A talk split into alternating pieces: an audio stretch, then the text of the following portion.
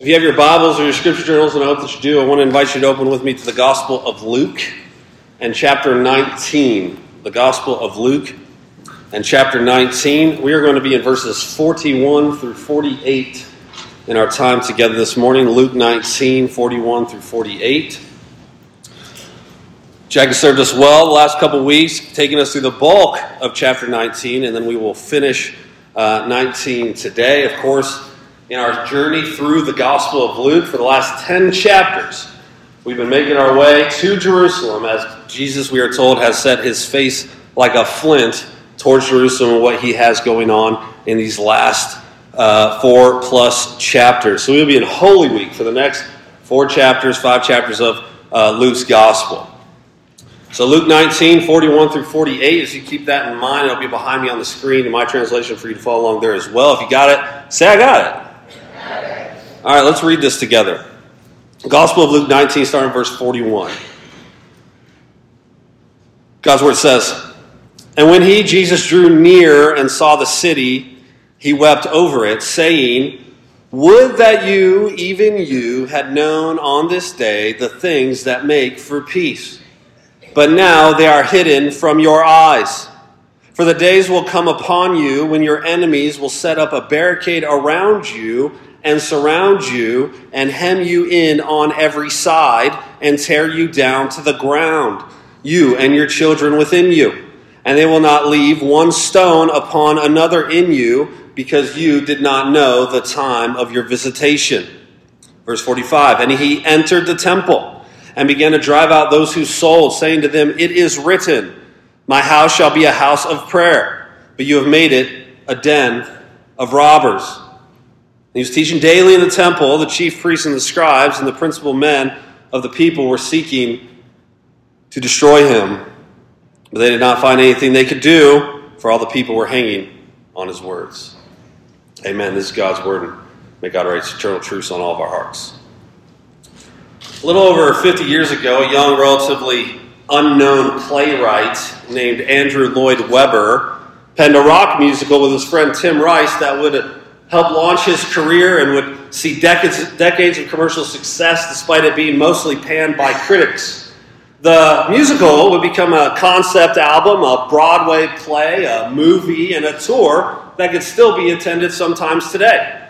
The musical, which is something I would not recommend, not only because it's purposefully inaccurate, sacrilegious, or as Billy Graham said, borderline blasphemous, but because it's objectively bad is called Jesus Christ Superstar. The story is given through the eyes of Judas, and it tells of a version of Holy Week. But biblical precision was not the goal here, you understand, okay? Jesus is presented as not at all divine, but merely a man who has doubts and fears and even teases a romantic relationship with Mary Magdalene. But while the problems with the play are legion, there is one scene in particular that is perhaps far more profound than even the non Christian writers knew or intended. Now, the scene in question takes place at the triumphal entry, which you looked at last week, where many cheering, of course, and adoring people fill the crowd. They're surrounding and pressing in on Jesus. And it's at this point that Simon the Zealot sings a song to Jesus. Now, Simon the Zealot is one of the least talked about disciples, right? But he's called zealot because before being called by Jesus, he was part of this Jewish sect that advocated for the violent overthrow of Rome. Okay, that's true to the writer's credit, and it's reflected in the song. This is what he sings, okay? He says, There must be over 50,000 screaming love and more for you. And every one of 50,000 would do whatever you ask him to. Keep them yelling their devotion, but add a touch of hate at Rome. You will rise to a greater power. We will win ourselves a home. You'll get the power and the glory forever and ever. Amen. Now, what is profound about this is not necessarily in what Simon says there, but about how the Jesus character responds. So, in the middle of the excitement and the hubbub, Jesus isn't excited. Rather, he is subdued, even sad. And so, after telling Simon that neither Simon nor the crowds know what power truly is, this is what Jesus says, okay? He says, If you knew all that I knew, my poor Jerusalem, you'd see the truth, but you close your eyes. While you live, your troubles are many, poor Jerusalem. To conquer death, you only have to die. So, in this scene in which there is great enthusiasm and joy and singing and celebration, you have one person who's not rejoicing. And in fact, is the reverse reserved, thoughtful, even lamenting. And it doesn't really match the mood of the scene whatsoever, right? Don't you think when others are celebrating and shouting and excited, it's easy and natural to join in? Don't you think so? To be sad while others are celebrating and shouting and excited, then, you either must be a party pooper or know something that the rejoicers don't. This is the mood in the scene in that otherwise wretched play of the triumphal entry, and this is the mood that is in our text this morning. In fact, the irony here is that those non Christian playwrights may be closer to what the true mood was on Palm Sunday than many Christians are when they think about or act in like a church play. Jesus is riding in Jerusalem on that day in 33 AD. Now, our text falls immediately on the heels of the triumphal entry, but its mood is so different, and the excitement is short lived. Whereas the adoring crowds were chanting for Jesus to be their conquering military Messiah, Jesus remained silent. Because Jesus knows what lies ahead of him over the course of the next week in Jerusalem. He knows that he will enter the city as a conquering king, but he knows that he will conquer in a way no one would expect. Which is partly why he sees Jerusalem as a city full of people who completely miss who he is and why he's there. Jesus does not at all get caught up in the fervor of the fickle crowd, and he never does. Jesus doesn't buy into the way the crowds on Palm Sunday hail him. He isn't after a hip hip hooray. He isn't waving at onlookers like some sycophantic politician. He doesn't ask to be thrown on their shoulders and carried through the city. He doesn't sign autographs and exchange high fives. He doesn't take it all in and bask in the adoration of the people. Instead, he does what we see in verses 41 through 48. So here's the scene Jesus is riding on a donkey towards Jerusalem as the crowds chant for him in words that betray what they really want from him. Their words are really words of revolution. Think about it. They're in Jerusalem in the Passover, yes? You guys know the Passover? In which is a celebration of a time when God rescued Israelite forefathers from wicked oppressors, right? Is that not what the Passover is about? And so at present, they are being oppressed by Rome. And they hear of a man who could be the long awaited Messiah. So, what are they expecting? What are they hoping for? See, we like the scene of the triumphal entry, don't we? Because people are excited.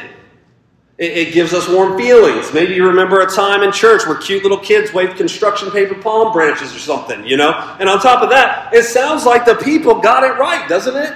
They're shouting what? Save us. We think they know why Jesus came, but they aren't crying to be saved from sin, nor from Satan, nor from death, but from their temporal occupying forces. They don't want salvation from their wicked hearts. They want salvation from their wicked government. So they cheer. Maybe this is the Messiah who will go and overthrow our oppressors, they think. Maybe this is a man to lead Israel back to prominence. Maybe it's finally our time. But as Jesus is riding and Jerusalem comes into view, he doesn't look and say, Ah, there's the city that I have come to conquer. What does he do instead? What does he do instead? When he sees Jerusalem come into view, he weeps. Now, don't picture, okay, a few tears trickling down the Lord's cheek, okay? Don't imagine like how you get choked up in an emotional scene in a movie starring Nicolas Cage or something, all right? The term for wept is a strong one. That means something like sobbing, even wailing these are not low key, held back tears of some fellow who's trying to posture that he's too masculine to let it flow. Jesus wept, if we can say this, a great weeping.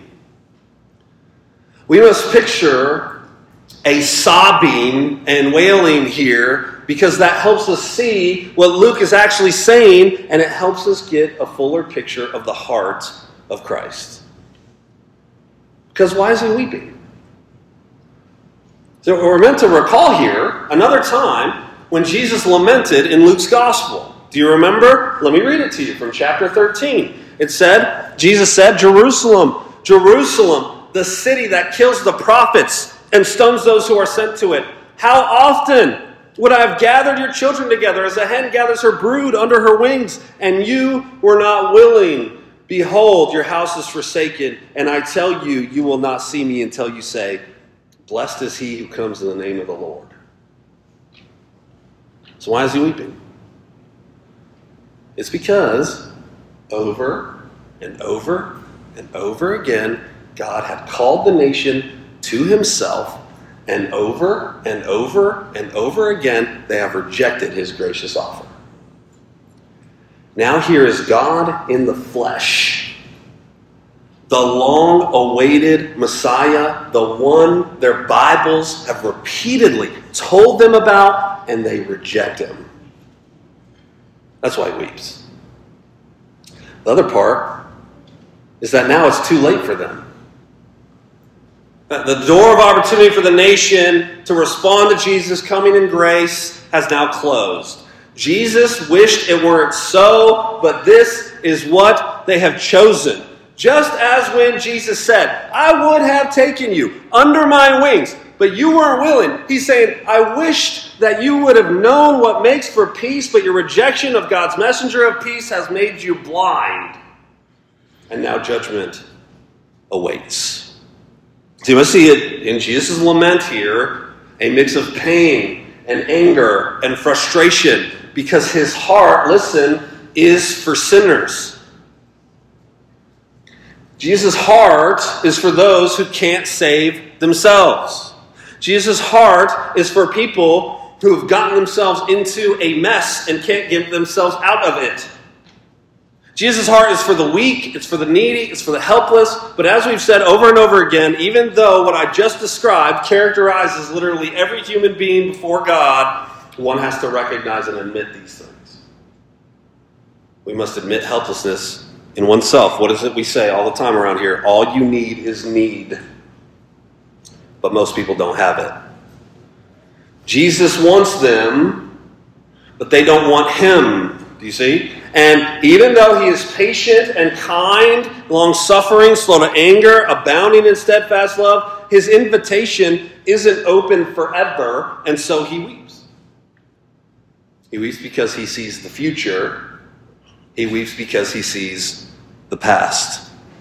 God has sent prophet after prophet, messenger after messenger to call the people to himself, and over and over again, they have rejected the word of the Lord. Is that not what Jesus lamented in chapter 13 that I read you a moment ago? Now you look back at the pattern in Israel's history, and what happens? They get opportunity after opportunity and grace upon grace, and they're obstinate and they're wicked, and so they're carried off into judgment. God used foreign invaders to come and sack Jerusalem in the past and to take them into captivity. Did they learn their lesson those other times? Maybe for a while. Maybe when a remnant was brought back, but inevitably they slipped back into the wicked ways of their forefathers. And here they are now, with Messiah himself amongst them, and they reject him still. So Jesus looks and he weeps and he says, You will be overthrown. As he looks less than 40 years into the future, when in fact in 70 AD, Rome will come, surround Jerusalem, sack the city, destroy the temple, and kill many of its citizens. And Jesus wished it weren't so, but this is what persistent rejection of Christ does, yes? Listen, this is going to be an important thing I say here. Persistent rejection of Christ inevitably leads to judgment. Persistent rejection of Christ inevitably leads to judgment. When Jesus says that the things that make for peace were hidden from their eyes. He's not saying that God pulled some kind of trick on them and had hidden the things that they needed to know from them and then punished them for not knowing them. They are hidden because of the people's own continual rejection. and ignoring the warnings and call to repent and return. They have no one to blame but themselves. When you continually refuse God's call, when you keep telling Him you don't want Him or His Christ, eventually He'll give you what you ask for. Do you realize this? Which is life and eternity without Him. The Israelites were a privileged people indeed. They only had, they not only had the scriptures, but they had the Messiah visiting them and in their time and in the flesh, and they missed it because of their own hard hearts. Think about how privileged we are. We're privileged in a number of ways, aren't we? It'd be in 2023. We could be warned of coming disasters in our day, right? If there's an impending weather event, for example, we have many ways of knowing in advance, don't we? We have TV, we have phones, we have uh, internet, social media. And so, if, say, there's a hurricane coming, we can get a decent idea of the time of its arrival, right? The where it will be at different points and potential devastation that it will bring. And then we could do what? We can prepare, can't we? Why is Hurricane Katrina hailed as such an epic disaster? I mean, in many ways, we are helpless to nature, right? The world is trying to kill us, and there's not a lot we can do. We, you can't stop a hurricane. But there were warnings from experts for years to fortify the flood protection system like the levees. On top of that, more lives were lost because people were given warnings and refused to flee. Now, to be fair, there were some who couldn't leave financially, right? But what if the government had a better evacuation plan in place? What if they took the warnings about the levees seriously? What if those who could flee actually took more seriously those warnings? See, when there are warnings and when they're clear and when they're loud and they go unheeded by people who could do something about them, who's to blame ultimately? Friend, we need to hear what's being pictured here, lest we too presume. How many have grown up in church and went to Sunday school and went to youth group and sat the way that you are sitting to listen to sermon after sermon week in and week out, and they know their Bible stories and they know their songs and they've heard the gospel, and it's done nothing to their heart. How many have heard about Jesus for years and years and years and live a life that can be described simply as Christless?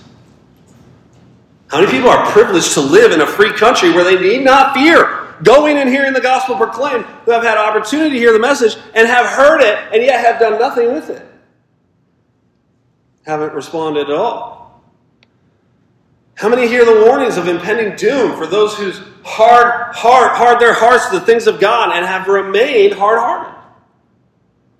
How many sit passively in a service like this and the word of God no longer stirs their hearts and souls and minds, and they walk out unchanged.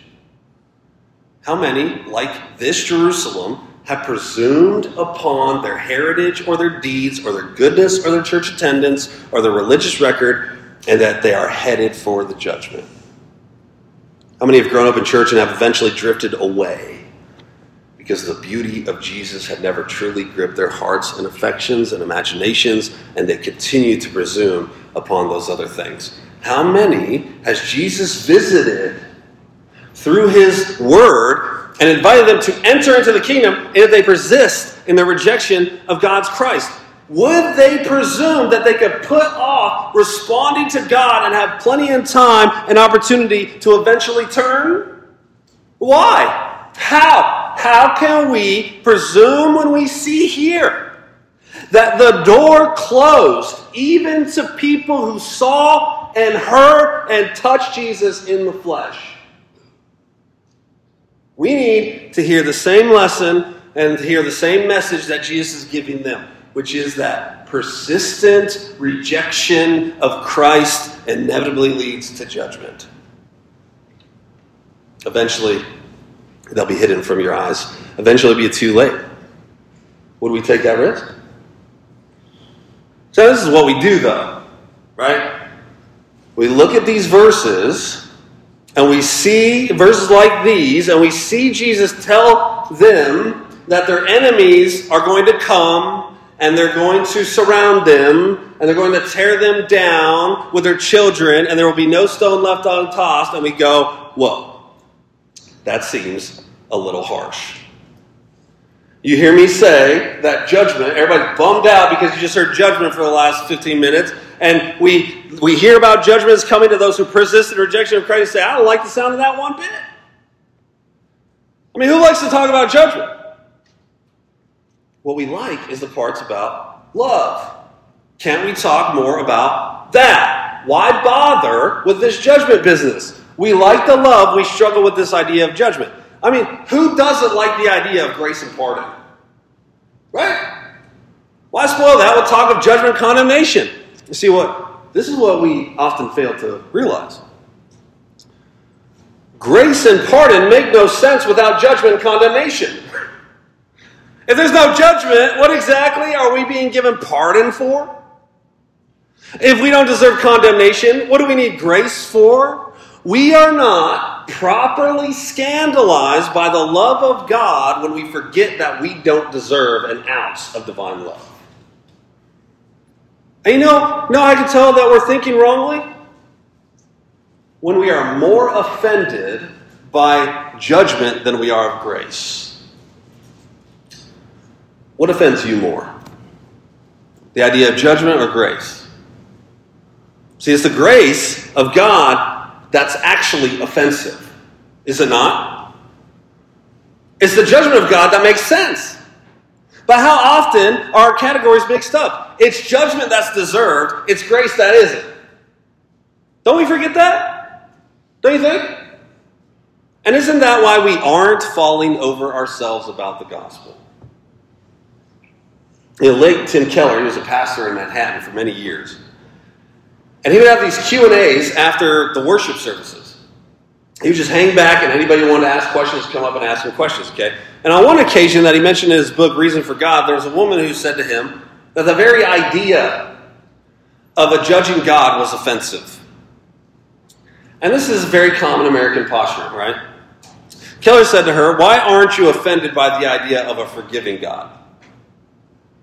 She looked puzzled, and he went on. I respectfully urge you to consider your cultural location when you find the Christian teaching about hell offensive. You see what he's saying there? He's saying that for those who experience injustice on a daily basis, who experience horrors done by people as almost a way of life, they wouldn't think God's judgment as strange. They would be outraged if he was only love without judgment. What you see? Which is another word for justice. I'll give you another example Miroslav Volf. He's a Croatian, familiar with the effects of injustice on victims. He made a similar point to Keller. He said this My thesis will be unpopular with many Christians in the West, but I suggest imagining that you're delivering a lecture in a war zone. He said, Go over to a war zone, you give a lecture. And in this lecture, among those people who are listening to you, are people whose cities and villages have been plundered. Okay? Then they were burned to the ground. Unspeakable horrors have happened to the people. Fathers and brothers have been brutally killed. He says, then you give this thesis we should not retaliate, since God is a perfect, non coercive love.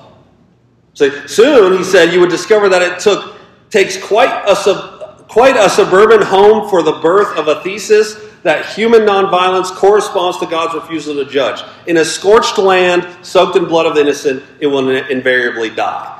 Keller and Volf, you see, are saying essentially the same thing. That it takes a privileged mindset to be outraged by God's judgment and not His grace. Because grace is arrogantly expected, and because we don't experience injustice at the levels that many around the world do today. On top of that, we all have, yes, I have it too, a little prosperity gospel in our dark little entitled hearts, and then we think we're pretty good. Don't we? Especially when we compare ourselves to other people, like the Pharisee in the parable. In that case, what room is there for judgment? Do you see? No one wants to be judged, but if we think we don't deserve to be judged, then we don't know our hearts very well. And we don't know God very well, and we don't understand sin like at all. We think judgment seems mostly arbitrary. Can't God forgive everyone? and we can live happily ever after in heaven, why must anyone go to hell? Why must anyone ultimately be judged? Apart from the fact that those who have suffered persecution and injustice and oppression would be outraged to hear that their oppressors would get away with every wicked thing, let's remember who we are before a holy and perfectly just God. And let's remember what Jesus, God in the flesh, is saying here. He's saying that he has come and visited them and they missed it. But why did he visit? Why did eternal God feel the need to come and take on flesh? Because man is so bad that they couldn't redeem themselves or be redeemed otherwise. Jesus is saying that in spite of man's sin and rebellion against him, this is a scandal of the gospel. That he has made the greatest move in history, condescended to take on flesh, and he's come to them and been among them, and he's loved them, and he's preached to them, and he's warned them, and he called them to repent, and he's done mighty wonders and signs, and spoke as one with authority, and called to them to respond, and yet what? They did not know the time of their visitation.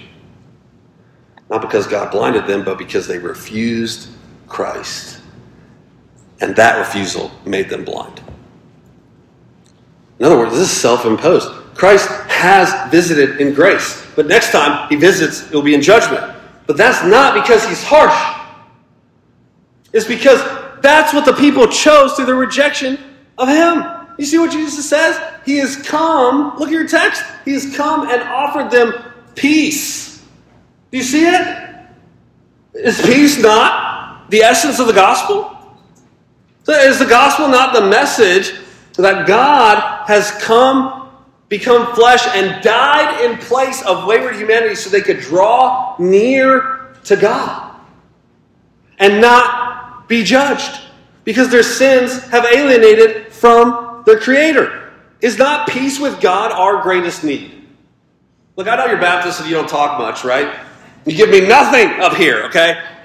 Is peace with God not our greatest need? The problem with Jerusalem and the nation here is that they seek peace seemingly in every other locale except where it could be found, namely in Jesus. Is, not, is peace not what every person is chasing? Is peace not why we do what we do? Some look for peace in a beer can or a bottle of wine, others in drugs, others in their looks, others in relationships, others in validation, others in recognition, others in popularity, others in acceptance, others in how much money or things they have, others in the success of their children, others in their social media feeds, others in their consumption of entertainment, others in their busyness, others even ironically look for peace in conflict and in tearing other things and people down. I could go on and on and on all live long day, but you get the point, don't you? All people are on a quest for peace, but it doesn't come. Because it can only come from one place, and it isn't any of those things I just mentioned. Which is why we are both tired and empty in our pursuits for peace. You know, our pursuit of peace in all these other different ways is like running on a treadmill and then wondering why you're in the same place as you started.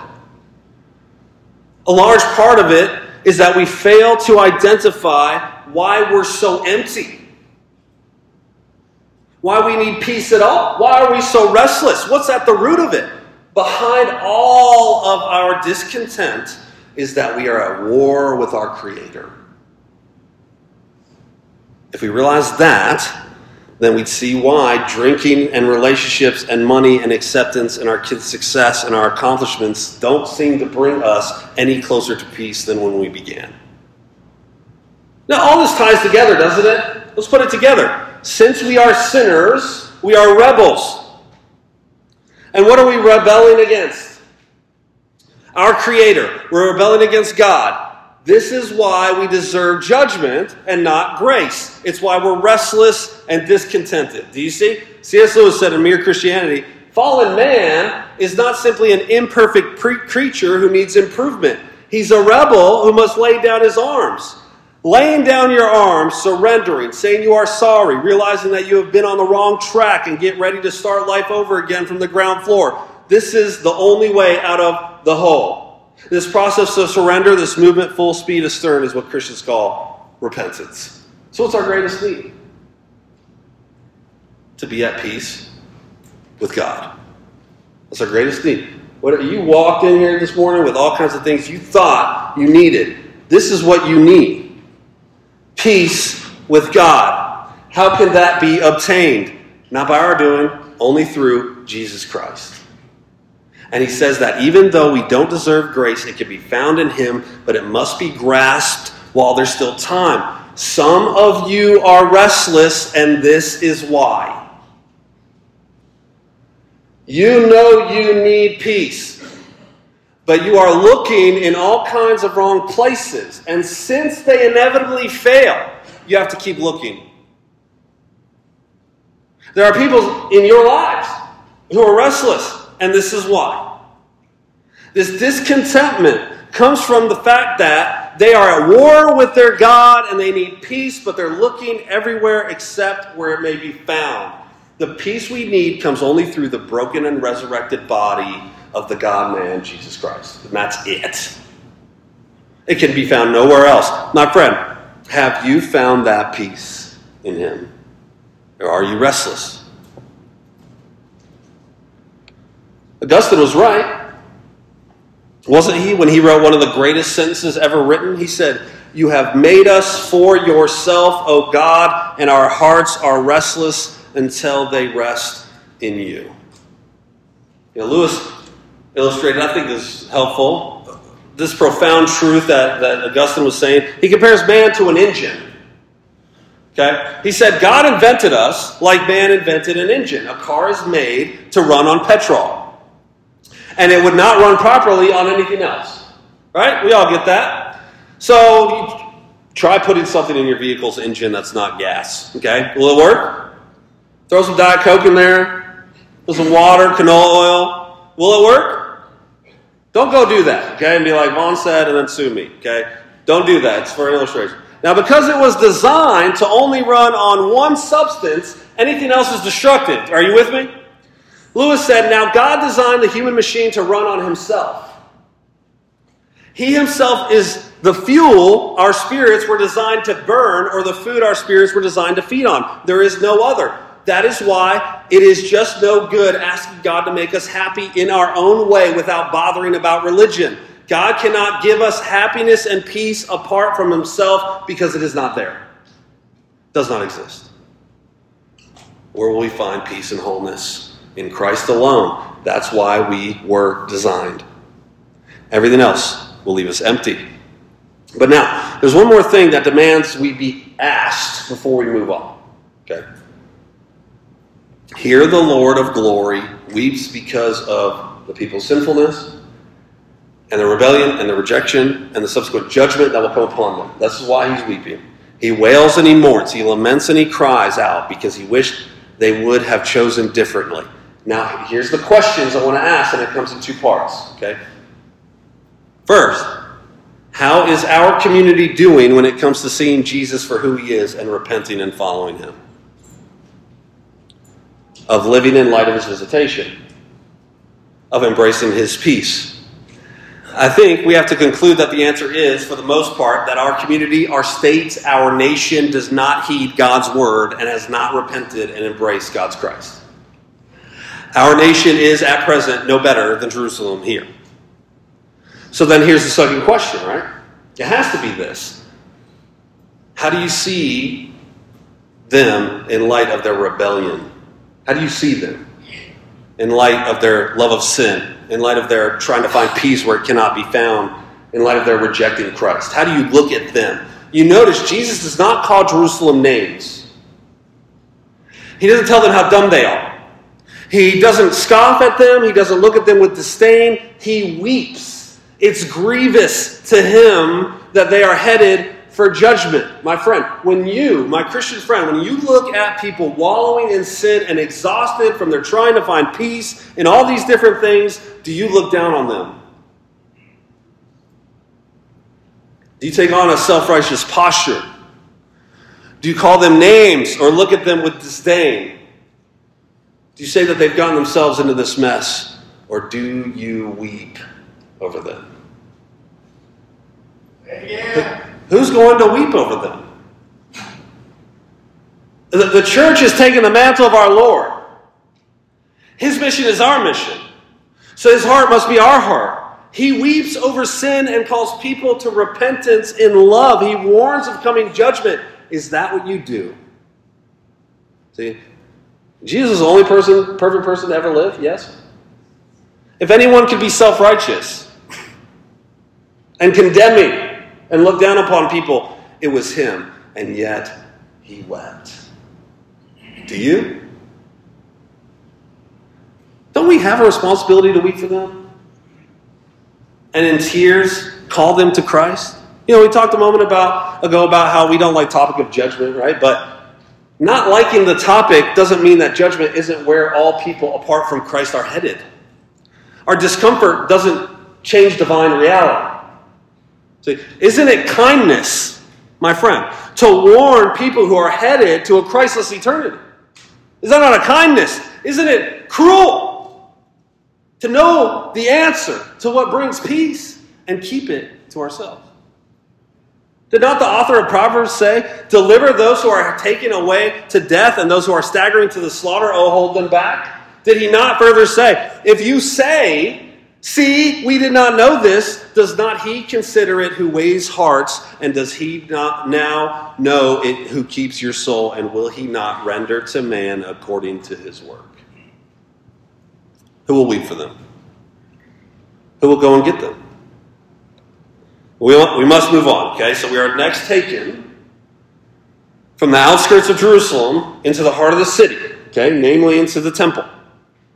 What we see is, is what is typically referred to as the temple cleansing. That might be the header that you have in your Bibles or scripture journals. But Luke's version of it is much shorter than the other gospel authors. This is all he says, okay? He says, And he entered the temple and began to drive out those who sold, saying to them, It is written, My house shall be a house of prayer, but you have made it into a den of robbers. That's all he says. So, if this is a cleansing, in what sense? Now, when I was thinking about this, I was thinking of the idea of cleaning and cleansing, and I was reminded of how I don't know if you remember this, but like a couple years ago, there was like a boom in like different new methods of doing like deep cleaning of your house, like for spring cleaning and stuff like that. Do you guys remember that at all?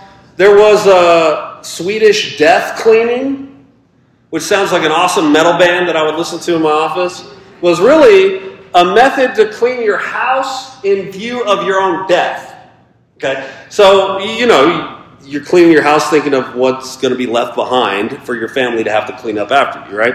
Uh, the other popular method, I know you remember this, came from a book and a Netflix show by Marie Kondo, where you basically, is that how you say her name? Kondo? Take things you own. This sounds exhausting. Every single thing you own, you take and you sort of sit with it and you meditate with it and you ask, does this spark joy? And if it doesn't, you throw it away, right? Which, if I did that, just, my house would just be books and my PlayStation. You know what I'm saying? But whatever method you use, you, would come across a lot of things, right? If you did this deep clean, and you find would be broken, some things would be incomplete, or they just outlive their usefulness, right? And should just be thrown away or done away with. Now, if I could compare our Lord's actions here are like Swedish death cleaning, in that his actions are done with his death in view at the temple. Not only that, but the temple no longer brings God joy. It doesn't bring joy at all. Not to him, not to the people, not to the nation, not to the Spirit, not to the Father. It has outlived its usefulness. It has been replaced with a truer and better temple, namely Jesus himself. The temple has failed, like the nation on the whole has failed to be and do what it was meant to be and do. Therefore, time is up. So, in some sense, Jesus isn't cleansing the temple, is he? As much as he's declaring its end. Jesus' action are what we could call an enacted prophetic parable. They are, they are prophetic actions of cessation of temple activities with destruction in view, the same destruction that he just wept over. See what happens. Luke says that Jesus went to the temple, went to where those who were selling sacrifices for the Passover were. He drove them out, he quoted some scripture, and that was that. That's Luke's description. So, what's going on here? Why did Jesus do this, and what is he saying? See, you know, this is what we do. I think we misunderstand this text. We typically look at the driving of money exchanges and sellers of sacrifices and assume the sellers are the ones Jesus is upset with. Right? We, we think he's upset with these buyer and sellers. Like, we think the problem is that these fellows are selling goods in the temple in order to make a profit. But it's actually, that's a legitimate business here that Jesus drives out. You remember, it's Passover. Like 200,000 people who don't live in Jerusalem have shown up for the holiday. And they need to exchange their currency so they can buy sacrifices. Right? So, how else would travelers get sacrifices for Passovers if not for this? But first century, just some gee whiz, historian Josephus said there was a year where over 255,000 lambs were sacrificed at one Passover. There were a lot of people there, and they needed to buy animals, right? So this is a necessary business in order to make the proper sacrifice. So what's the deal? See, we need to see that the tears and the temple action go together. The nation has failed to respond to God. We've established this, yes? They have failed to worship Him properly. Their ethics have not matched their words. They have failed to go to God in humility and recognize that His Messiah has shown up. That's why Jesus wept. That's why Jesus does what He does in this temple. Again, it's not about the money changers. Michael Bird said when Jesus entered the temple and overturned table, he was not complaining about the mixing of religion and economics as if objected to a megachurch gift shop. Exchanging coins and providing animals for sacrifice is more convenience than a con for travelers from far away. So, what's the problem? This is what I want you to do. In your Bible or scripture journal, I want you to note this phrase den of robbers. Den of robbers. See, this is where the confusion comes in, right? We think den of robbers associated with Jesus' action of driving out money changers. We think that they're robbing people in the temple. Isn't that what you've always thought? And through corrupt business practices. Maybe they're overtaxing or whatever. But think about what a den of robbers is. Okay? A den of robbers or a cave of bandits is not where robbers do their robbing. Okay? A den of robbers is where robbers retreat to after they're done robbing. You see, a den of robbers is not a place to commit crime. It's a place where robbers find safe haven and sanctuary. This is a key for what is going on here. It's where they find safe haven and sanctuary after they've done their crimes. So if a den of robbers were a place robbers did their thieving, then that would be like a team of bank robbers who hang out at the bank immediately after robbing the joint. Or an employee stealing a large sum of money from their employer and then going to work the next day. Right? To help us understand this, I'm going to read you this passage that Jesus is quoting. You could go there if you want, it'll be on the screen from Jeremiah 7. This will unlock the whole thing for us. Okay? Jeremiah 7, you could turn there or it'll be on the screen. The Lord calls Jeremiah to go to the temple and preach this sermon. I'm going to read you part of it. Listen to what he says. The word that came to Jeremiah from the Lord stand in the gate of the Lord's house and proclaim there this word and say, Hear the word of the Lord, all you men of Judah who enter these gates to worship the Lord. Thus says the Lord of hosts, the God of Israel Amend your ways and your deeds, and I will let you dwell in this place. Do not trust in these deceptive words. This is the temple of the Lord, the temple of the Lord, the temple of the Lord. For if you truly amend your ways and your deeds, if you truly execute justice one with another, if you do not oppress the sojourner, the fatherless, or the widow, or shed innocent blood in this place, and if you do not go after other gods to your own harm, then I will let you dwell in this place in the land I gave you, gave of old to your fathers forever. Okay, pause. This is what's happening. Jeremiah is listing all these things that the people are doing and the leaders, religious leaders, doing in the community. Okay, you see all their sins. They are oppressing the sojourner and the fatherless and the widow. They are worshiping other gods. And then they're going to the temple and saying, This is the house of the Lord, the house of the Lord, the house of the Lord. Verse 8 You must, you trust in deceptive words to no avail. Here's more. Will you steal, murder, commit adultery, swear falsely, make offerings to Baal, go after another God that you have not known, and then come and stand before me in this house, which is called by my name and say, We are delivered only to go on with all these abominations. Has this house, here it is, has this house, which is called by my name, become a den of robbers in your eyes? Behold, I myself have seen it, declares the Lord. And then he goes on with the sermon. Do you see what's happening here? Jesus, in the tradition of Jeremiah, is calling out the temple and the leadership and asking, Do you think that divine worship excuses you from divine justice. that all God wants is regular attendance at God's temple rather than loving justice and seeing it done in the land. See, Israel in Jesus' time was repeating what their forefathers in Jeremiah's day had done. Jesus remembered that, and that's why he wept. Because this posture leads to destruction. The people had lived daily lives, divorced from a love for God and neighbor, and then they went to the temple and went through their religious ritual and thought that somehow kept them safe. They presumed, like the people in Jeremiah's day. What do you think, my friend? What do you think? Do you think it's okay with God to live as one wishes day to day as long as you do your religious duty? That's what they were doing. What, what, can one live six days failing to love neighbor? As long as you go to church and go through the actions of religious worship? You think that's okay? Can one live a godless life every day as long as they go through the motions of heartless worship? Here's the question of all questions Does God accept worship that isn't from the heart? So Jesus says this is why the temple is being shut down. God rejects religious ritual if it comes from a heart that is not for Him. God rejects worship if not given for love for Him. God never allows religious ritual to become a cover for the lack of a life lived for his glory through proper treatment of others and a pursuit of obedience from a heart set free. You search the scriptures in vain, and you will not see God uh, accepting mere religious duty and nothing else. F.B. Meyer said there was an evident divorce between religion and morals, and whenever that comes into the life of a nation or an individual, it is fatal. Satan himself has no objection to a religion which consists in postures and ceremonies and rites. You guys know the passage in Amos, for example, right? God says, I hate and despise your feasts. I take no delight in your solemn assemblies. I will not accept your burnt offerings. Let justice roll instead like waters and righteous like an ever flowing stream. Why does he reject those activities? Aren't those all good things? Those are things God commanded them to do. God rejects those good things because he knows through their day to day life of injustice and persecution of the poor that their worship is empty and ritualistic, not from a heart for God.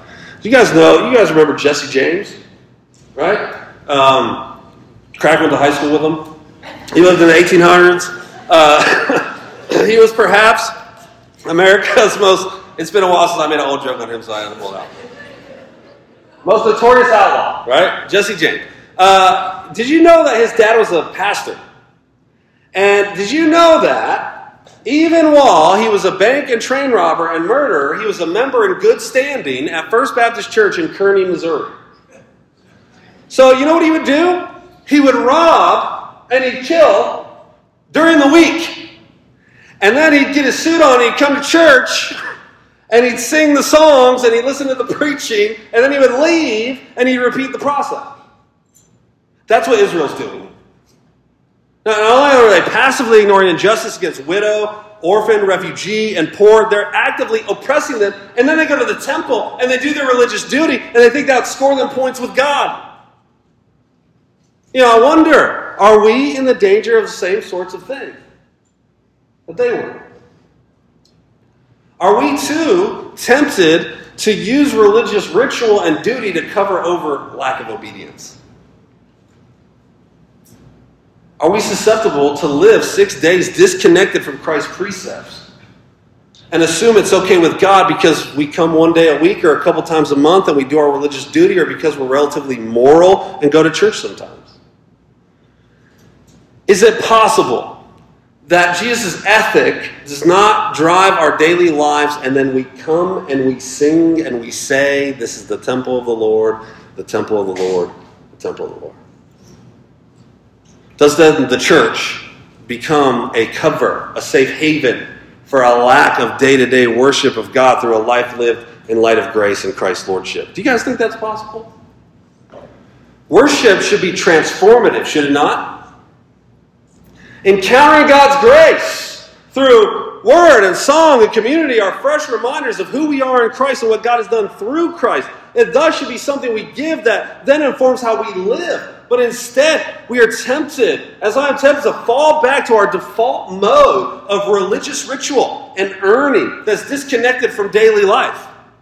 Is worship another checklist item on our daily week of t- task, or is it a driver of our lives? Do we come into worship every week expecting to be confronted and comforted by God? Do we expect to have a special encounter with Him here that we can't get anywhere else? Or do we come once a week or once or twice every couple months and feel as if we've done our duty? God should be happy with that, right? With the scraps we toss His way? Is it not the easiest thing in the world to rest on the laurels of our past and present religious accomplishments? And assume that those are sufficient? As we segment our lives between church and everyday ethic, then church turns from a gift of grace to a mechanical religious checklist. Is God honored in that? It is much more difficult, yes, to live a life centered on Christ where one pursues costly obedience and is driven by Christ's ethic, that's harder. But is there anywhere else to find peace? As you can imagine, these words and actions by Jesus are not well received by the religious leaders. We're told in verses 47 through 48 that they were seeking, the religious leaders, looking intently for ways that they could get rid of Jesus, who is upsetting their comfortable lives. But they couldn't just yet, we're told, because the people were listening to him and they don't want to face the wrath of the people. But we know in this coming week they will get their wish. But only because it's Christ's wish first. But now, let's, let's put everything together, okay? You see what's happening in these texts? They're all connected. But I want you to think who is it that keeps rejecting Jesus? Who fails to worship him? Who fails to receive him? Who wants to destroy him? These are the most religiously pious people in the nation. People who go to the temple. Is that not everybody in this text? People go to the temple, they know their Bibles, they give, they fast, they know their rituals and chants, they, they are even religious leaders. In other words, Jesus is rejected by society's worst, but by society's best. They were confronted with a choice, just like we all are. The choice has to do with Jesus, and it's a choice all people must make. You have to make this choice in your life, and you will today, my friend. Will you crown him or will you kill him? You notice in the Gospels that people are never neutral to him. Have you noticed that? When it comes to Jesus, they're never confronted with his person and his claims and shrug and go, "No." They either want to bow down or reject him. They either want him as Lord or they want nothing to do with him. You cannot, like the crowd on Palm Sunday, take Jesus on your own terms. You cannot, like many today suppose, see Jesus just as a neat guy who had some nice things to say. You cannot call him a great moral teacher that would be good to listen to from time to time. You can't take him halfway. You cannot receive him and place him on the peripheries of your life. You will either see who he is and what he's done and say, Command me, my Lord, or you will reject him like the Pharisees and scribes did. You'll crown him or you will kill him. What will you do? How will you respond? This text is asking, Who is Jesus? How do you worship? Have you received peace between you and God? Answer these questions in your heart. Are you restless, or has your heart found rest in God through Christ? If it's the latter, do you live in light of that? Have you been visited by Him and have thus recognized that visitation and bowed your knee to the crucified and resurrected King of glory? You see the heart of the Savior? It's for you. He desires you go to Him and receive Him and make Him the center of your life. Will you go to him? Will you go to him again? Peace is only found here through the truer, better temple, through the truer, better sacrifice, the King of glory.